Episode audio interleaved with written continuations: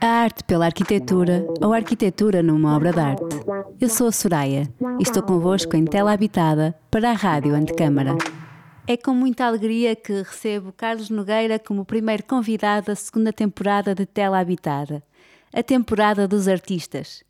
Estuda escultura na Escola de Belas Artes do Porto e pintura nas Belas Artes de Lisboa professor convidado no curso de Arquitetura da Universidade Autónoma de Lisboa desde 98 e no Colégio Moderno desde 74, Carlos Nogueira pensa os processos de investigação e concepção subjacentes às áreas de projeto como parte integrante da obra.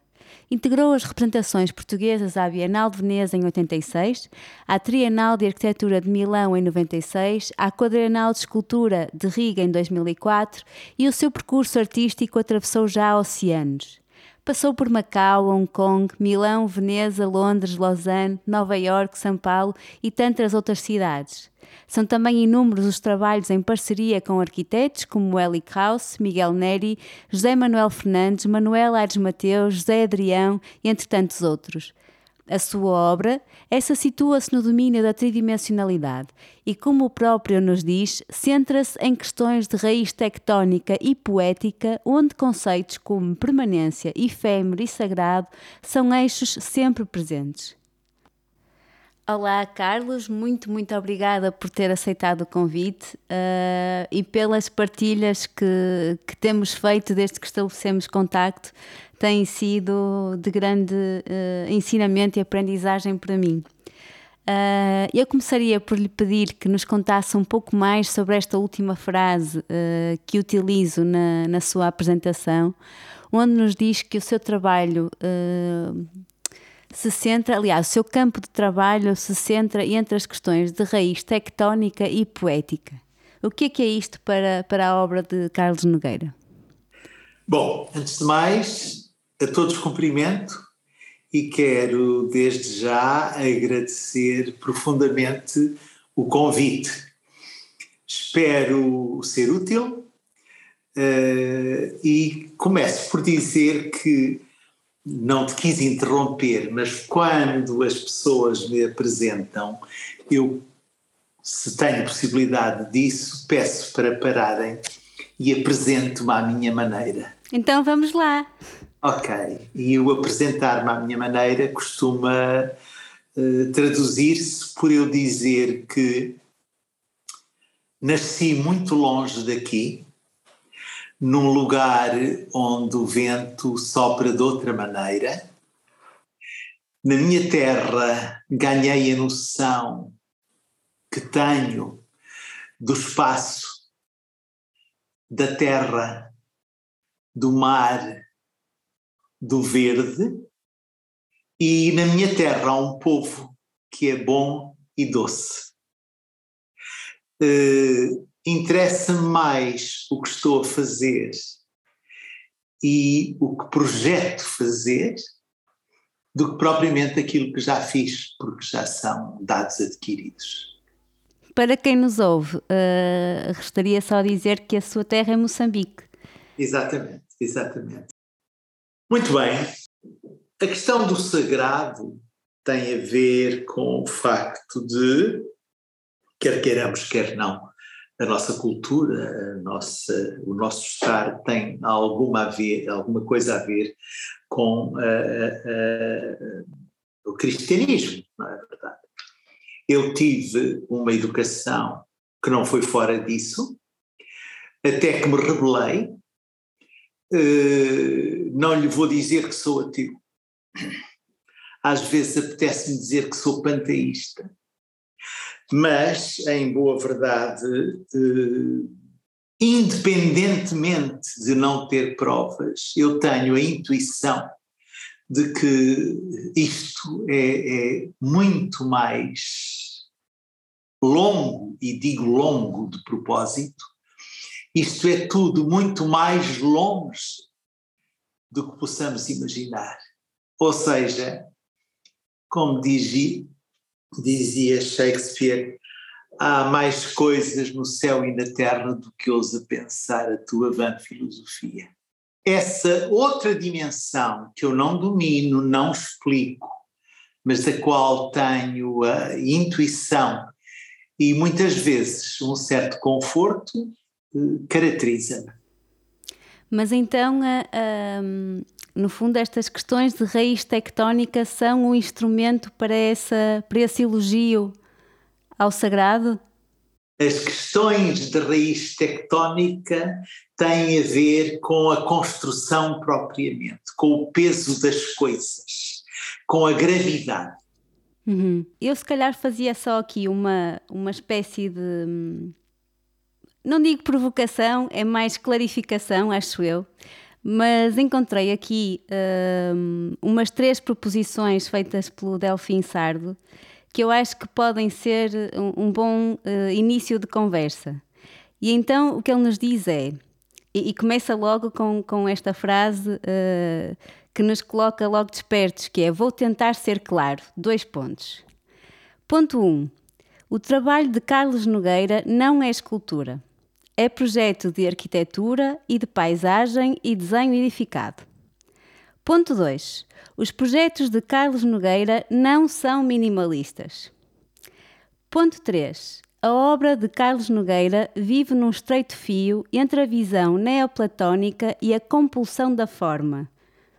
E depois diz-nos que o equilíbrio nesse estreito caminho é a sua árdua tarefa que relação é esta uh, do seu trabalho com a arquitetura, com... Ora, eu devo dizer que no primeiro dia em que eu fui à escola, à escola primária, tinha seis anos ou sete anos, uh, da parte da tarde fui brincar com os vizinhos e estava na varanda uh, com eles e a mãe dos, dos meus amigos pergunta-me o que é que eu quero ser.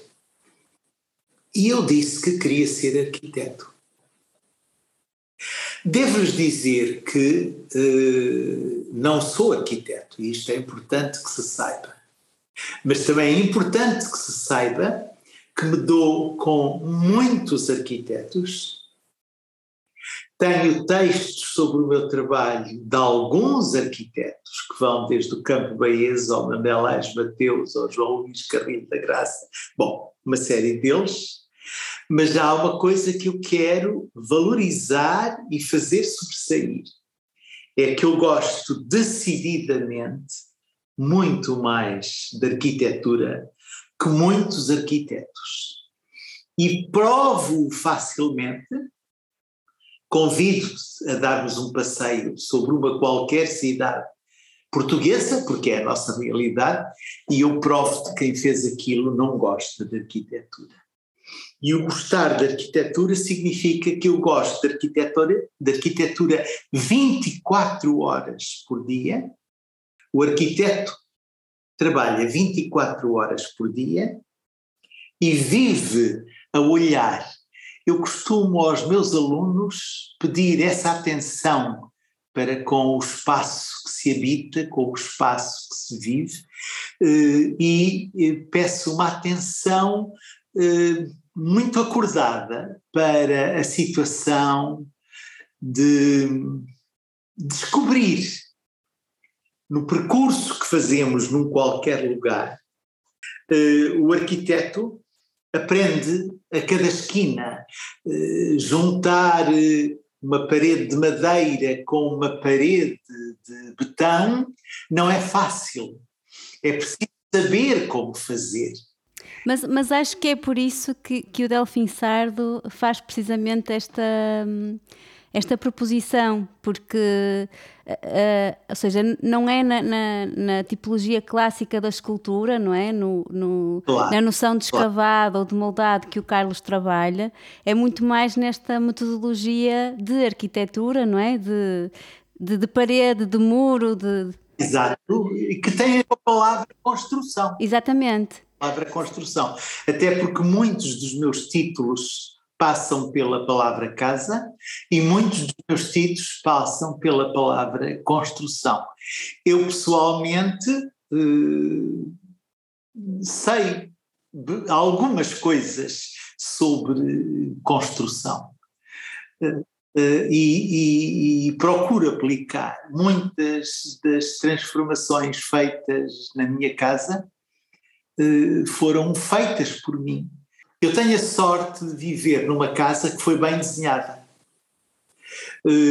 É da autoria de um arquiteto chamado, falha-me agora o nome, mas era do ateliê do Cristino da Silva, Falcão e Cunha. Falcão e Cunha, ateliê do Cristino da Silva. É uma casa privilegiada, é uma casa muito bem desenhada, que o Falcão e Cunha trabalhou e que tem arranjo paisagístico do Ribeiro Teles. Isto só por si quer dizer alguma coisa. Uh, depois, a casa para mim é muito importante porque, uh, parafraseando o Le Corbusier, a casa é o escrínio da vida, ou seja, a casa é o guarda-joias da vida. E a minha casa, para mim, é muito importante. O que é que é para si a casa? Eu até sei que, que tem uh, algumas reflexões sobre isso e tem até uh, um poema sobre isso. Acho que se, se quiser uh, ler-nos um pouco, acho que isso também pode ajudar a, a, explicarmos melhor qual é a dimensão da casa. Ok. Então, eu por acaso tenho dois textos onde eu falo da casa. Em 96 pediram um texto para uma revista em que eu falasse da minha casa. E se tiveres paciência, eu vou ler-te. Temos. Ok. Não é sem algum pudor que falo da nossa casa. Escrínio da vida, como dizia Le Corbusier, lá se juntam afetos, longos silêncios, perguntas. Lavada a sol a norte, lavada a sol a sul, de um lado há muitas árvores, do outro as árvores entram-lhe pelas varandas.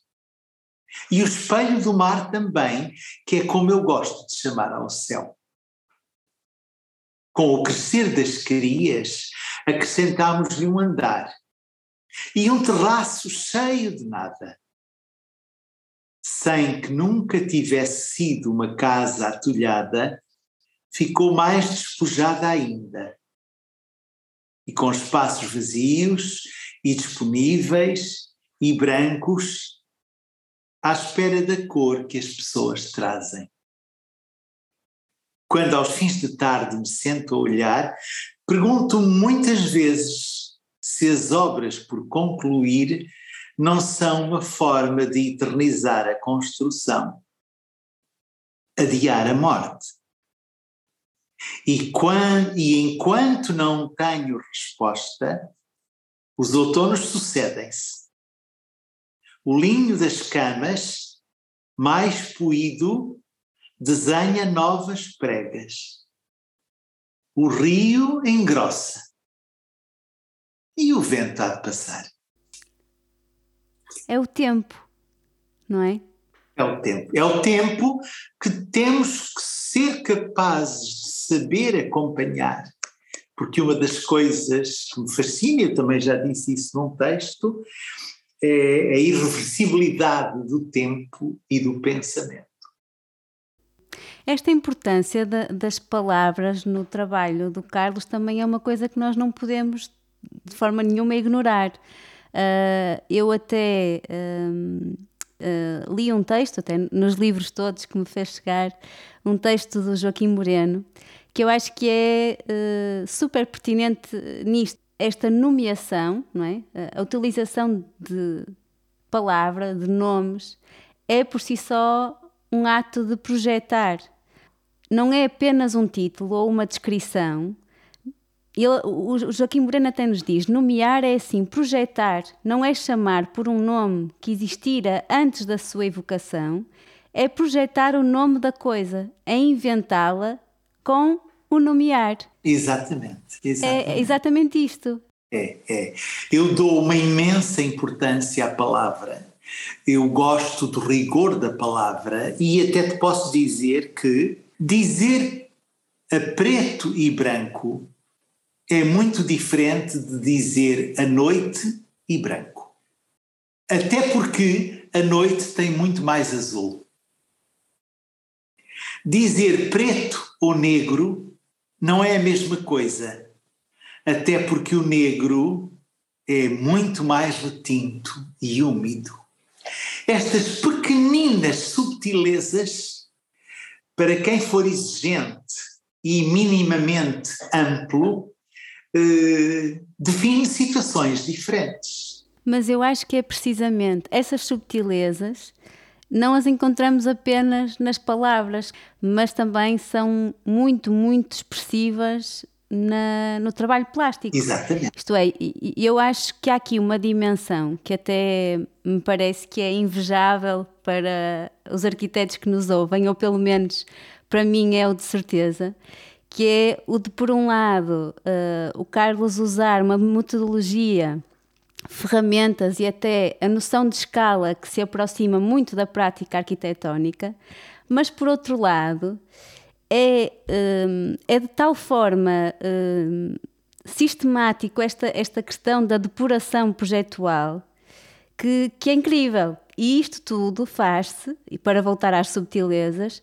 sem deixar cair esta importância das texturas, do tempo, da tactilidade, Uh, ou seja, todo este caráter ático, áptico, não é? Que, que, se aproxima muito mais do campo da escultura, mas que é uma ambição de qualquer arquiteto. Exato. Como é que isto se faz? Uh, não sei como se É isso que todos queremos saber. Eu sei que vou fazendo. Devo-lhe dizer que procuro ser rigoroso e correto, não prescindindo de ser capaz de introduzir o erro no sistema. Uhum. Porque a introdução de determinadas coisas que não são eh, corretamente aplicadas de uma maneira, eu posso dar-lhe a volta e obter um resultado diferente. E dou um exemplo concreto de como se introduz o erro no sistema. Isto aconteceu-me por acaso. Eh, eu uso todo o tipo de tintas no meu trabalho, nomeadamente os maltes celulósicos ou sintéticos. Uma certa vez em que eu usei numa segunda camada uma tinta que não era compatível, eu vi o trabalho começar a ficar estragado. Simplesmente apercebi-me que a reação propunha-me situações eh, eh, visualmente muito interessantes e plasticamente muito bonitas. E então eu deixei que a reação se concretizasse e, portanto, eu introduzi o erro no sistema, ou seja, mesmo que aquelas tintas se não deem bem, depois da guerra parada, eu posso obter resultados que de outra forma não faria. E isso encontra-se em imensos campos. Uh, na literatura, por exemplo, e temos autores de língua portuguesa onde introduzem o erro com, com uma força muito especial que os torna até uh, muito, muito fortes, muito, muito, muito seres únicos o Miyakoto faz isso, o Landino Vieira faz isso, e não só, eh, mas eh, também na música. Também, também na, na, arquitetura, música. sim. E também na arquitetura, exatamente. E também na arquitetura. Carlos, tem, tem obviamente, não é? Eh, e aliás, toda a nossa conversa está, está a dizê-lo, tem uma relação com a arquitetura muito próxima, tem inclusive trabalhos em, em coautoria com arquitetos, mas qual é a arquitetura? E foi professor até há pouco tempo em arquitetura. Exatamente. Não de arquitetura, mas de desenho. Sendo que em todas as aulas eu falava de arquitetos de que gosto, ou de trabalhos de que gosto, ou de trabalhos que eu penso que era pertinente que eles conhecessem, eh, da mesma maneira que em todas as aulas, ou em quase todas, eu lia poesia, porque eh, se as pessoas procurarem bem, facilmente encontram poemas sobre a arquitetura, não chamando arquitetura, mas chamando casa ou espaço urbano ou qualquer coisa, em muitos poetas. Devo dizer que há um autor que eu leio sempre, que eu conheci pessoalmente e tenho manuscritos dele, uh, o Eugênio de Andrade, tem um poema eh, cujo título agora não sei dizer, mas ele tem um poema maravilhoso em que fala dos diversos tipos de casas. Eu leio isso aos meus alunos e, e, e se não conheces, vou-te pedir que vá, vais ter com, com esse poema que vais ganhar o dia, vais sentir muita alegria, de tal maneira o Eugênio de Andrade fala naqueles tipos de casas todos. É, é muito interessante. É. Também há um, lembrei-me agora que já que está a falar nisso, e sem querer fugir muito ao tema, mas do Manel António Pina, que é lindíssimo também. Não me lembro agora do, do nome do livro, eu até tenho aqui na estante, mas não. Depois posso, posso dizer.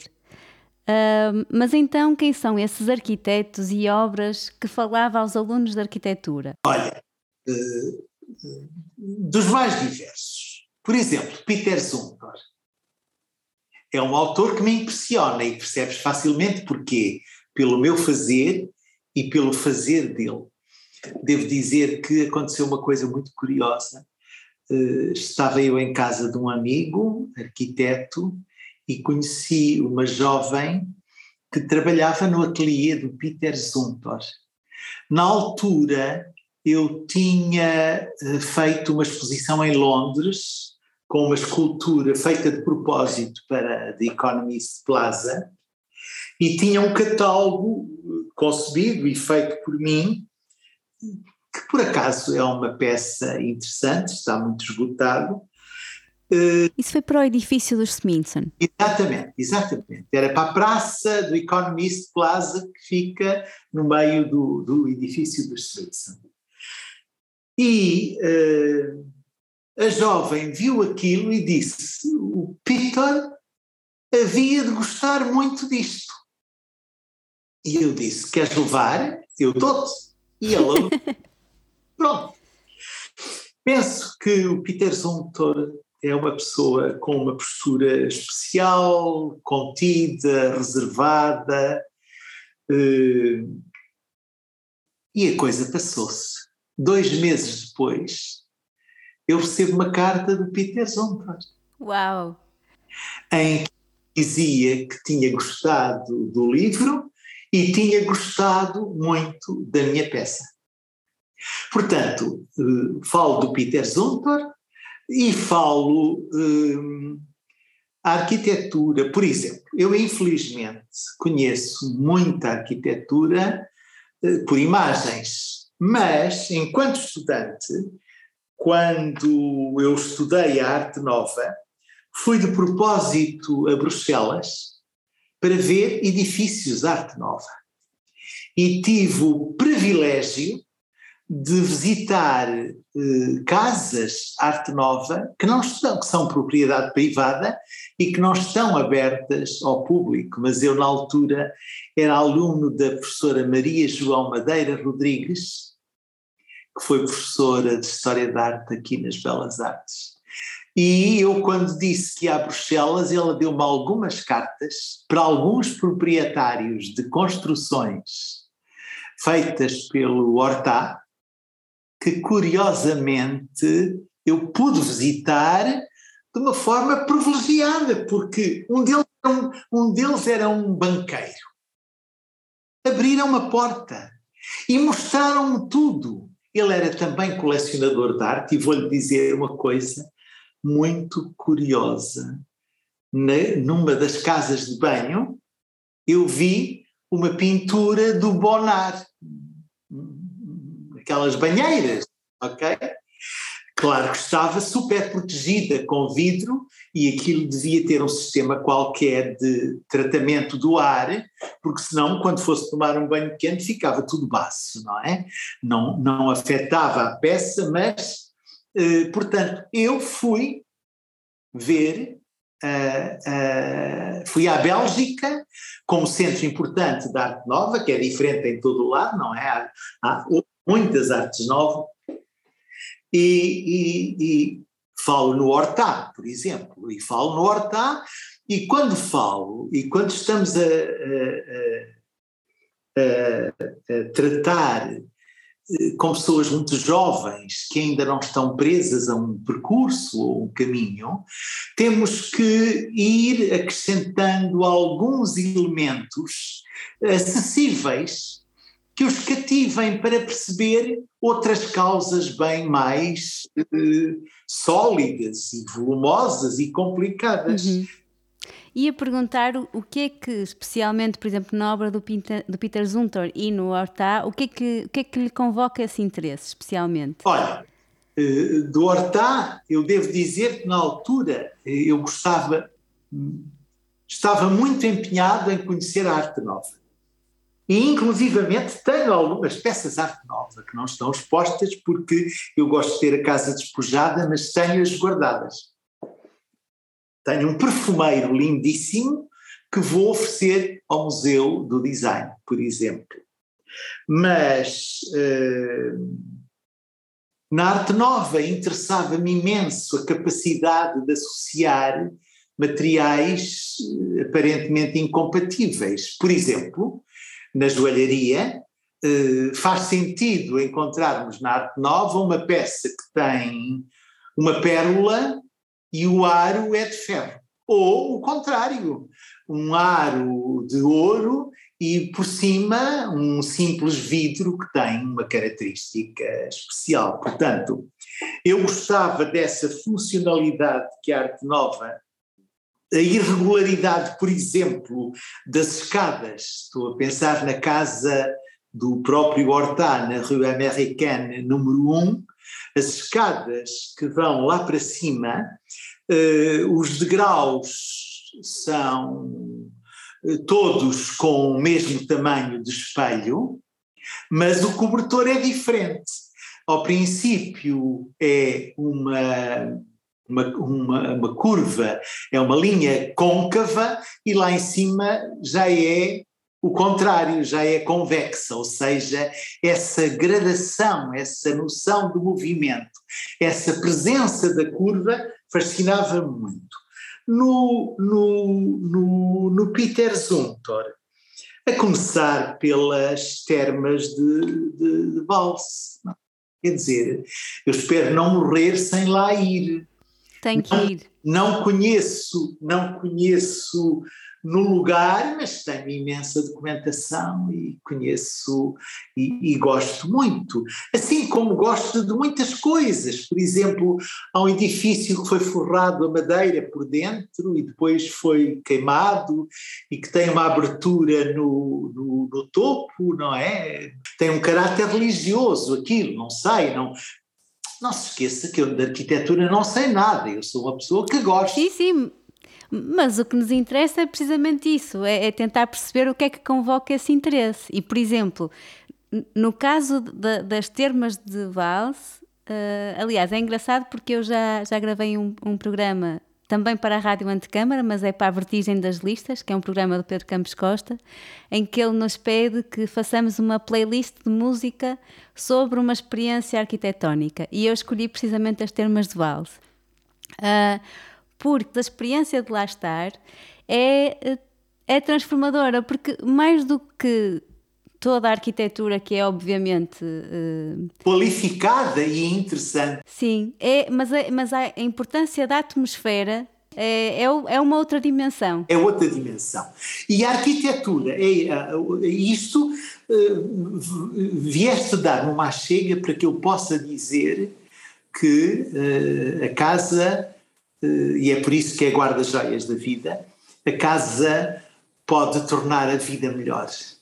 E as, e as casas têm cheiros, as casas têm ventos, as casas têm luz que varia. E eu se calhar voltava um bocadinho atrás à, à, à, importância da luz no, no trabalho do Carlos Nogueira, porque também me parece que é, assim como, e foi até uma coisa que não falamos e, e pode ser pertinente, que, que, trabalha os materiais eh, de uma forma muito digna, digamos assim, ou seja, a veracidade dos materiais é uma coisa importante no, no trabalho de Carlos Nogueira. Fundamental. Uh, mas a luz é o também, ou seja, eu quase diria que a luz é, é uma outra matéria-prima que utiliza no, no seu trabalho. E em relação a esta, a luz enquanto elemento de construção, eu eh, não sei, acho que vou ler aqui uma passagem de um texto que tem que fala sobre isto. Esse texto é meu. Queres que eu te leia? Pode ser, se estiver aí é preferível, sim. Tem. Final deste texto, eu acho que diz tudo sobre a importância da luz na construção. Exatamente. Bom, este texto, eh, este texto foi escrito quando eu expus na Galeria Luís Serpa uma peça que é em ferro, luz e madeira, que se chama Construção para Lugar Nenhum. Essa peça pertence à coleção Gulbenkian e aqui vou ler.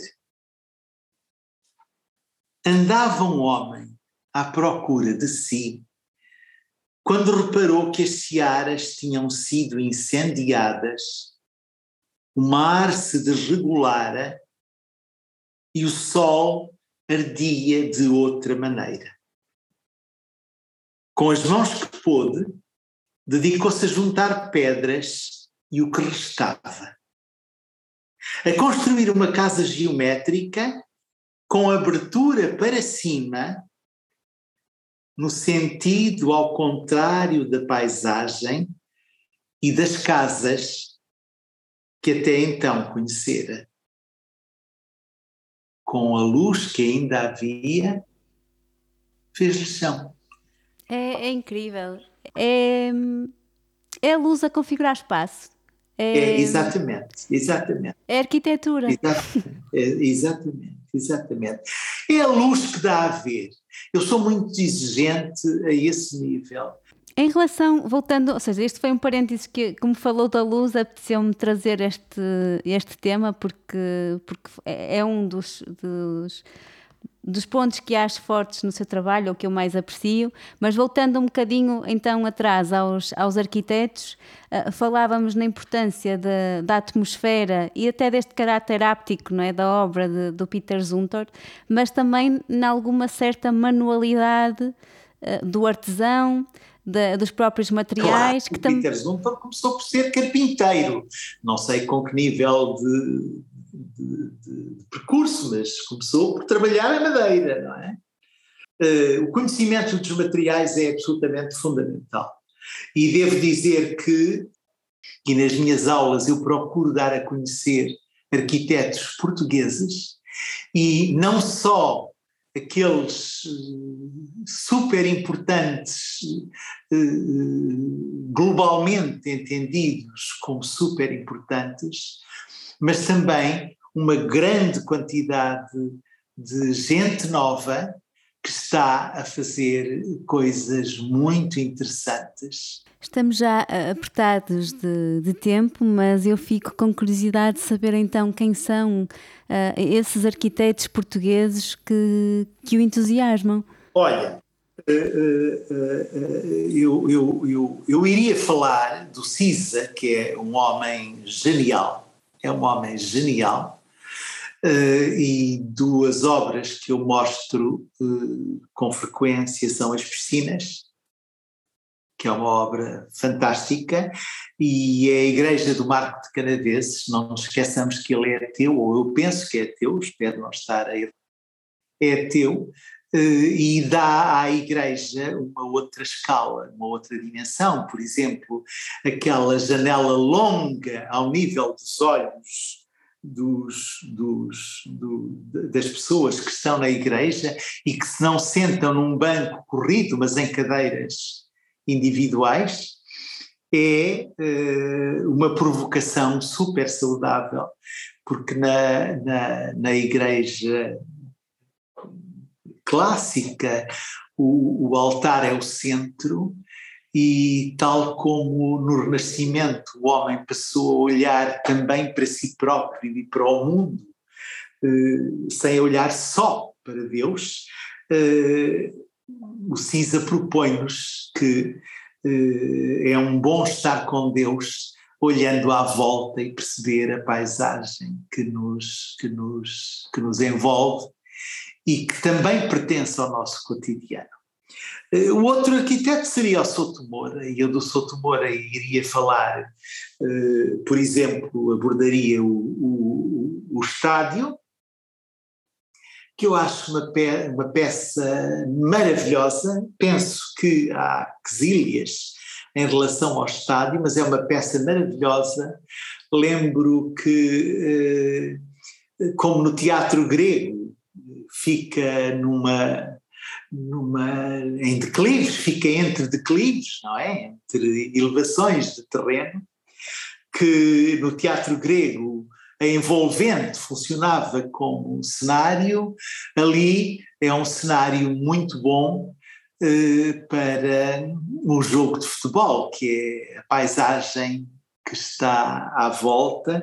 Iria falar também de uma peça que eu acho maravilhosa no Souto Moura, que é, que é uh, a capela, a capela que ele fez para o Vaticano, que é uma peça que me fascina, porque, uh, porque o entalhe, o uso da gravidade, o facto de por fora a textura da pedra ser rude, porosa, rugosa e por dentro ser super polida, a própria, a própria forma da, da, da, capela, que é quase uma forma elemental, não é? Não tem nada de, de elaborado, mas é de uma simplicidade monstra, fantástica Iria falar do Aires Mateus, e do Aires Mateus iria escolher duas obras que estão nos antípodas. Seria agora aquele museu que ele fez para Lausanne, eu conheço poucas fotografias, mas estou fascinado. Eh, Foi fascinado pelo sítio onde foi implantado, fascinado pela ligação que faz à, à, à, à rua, não é? À via pública. E também iria falar nas cabanas do Rio, que são duas peças lindíssimas, que eu não me importava nada de ter feito, em que ele reutiliza madeiras já, eh, já usadas eh, e que têm uma beleza eh, sem limite, sem limite. Iria falar Poderia falar mais, até porque tenho uh, pessoas próximas, o, o, João Luís, a Cristina Guedes, o Vieira de Campos, o João Mendes Ribeiro, a Inês Lobo, o Paulo David, o João Favila, o Ricardo Beck Gordon, o Zé Adrião, com quem eu já trabalhei, o Pedro Pacheco, com aquele cemitério na luz, não é? Eh, com peças eh, com as quais eu sinto uma imensa afinidade, com o Rui Mendes, enfim. Que bom, obrigada Carlos. Acho que acho que ficamos todos com muita vontade de conhecer melhor todos estes, estes encantos e aproximações que sente por todos estes arquitetos e, e obras. Iremos certamente continuar a conversa numa outra oportunidade. Uh, pelo menos eu fico com muita vontade de o fazer. Uh, eu despeço-me nas palavras de Diogo Seixas Lopes, que diz, uh, dedicadas a si, obviamente, o seu designo é esse, poesia num campo expandido de ação. Muito obrigado, eu é que estou grato. Muito obrigada, Carlos. Foi um gosto conhecer-te, foi um gosto conhecer-te. Este episódio tem a produção de Francisco Petrucci. Tela Habitada integra a programação da Rádio Antecâmara. Acompanha-nos através do website, das redes sociais e do Spotify.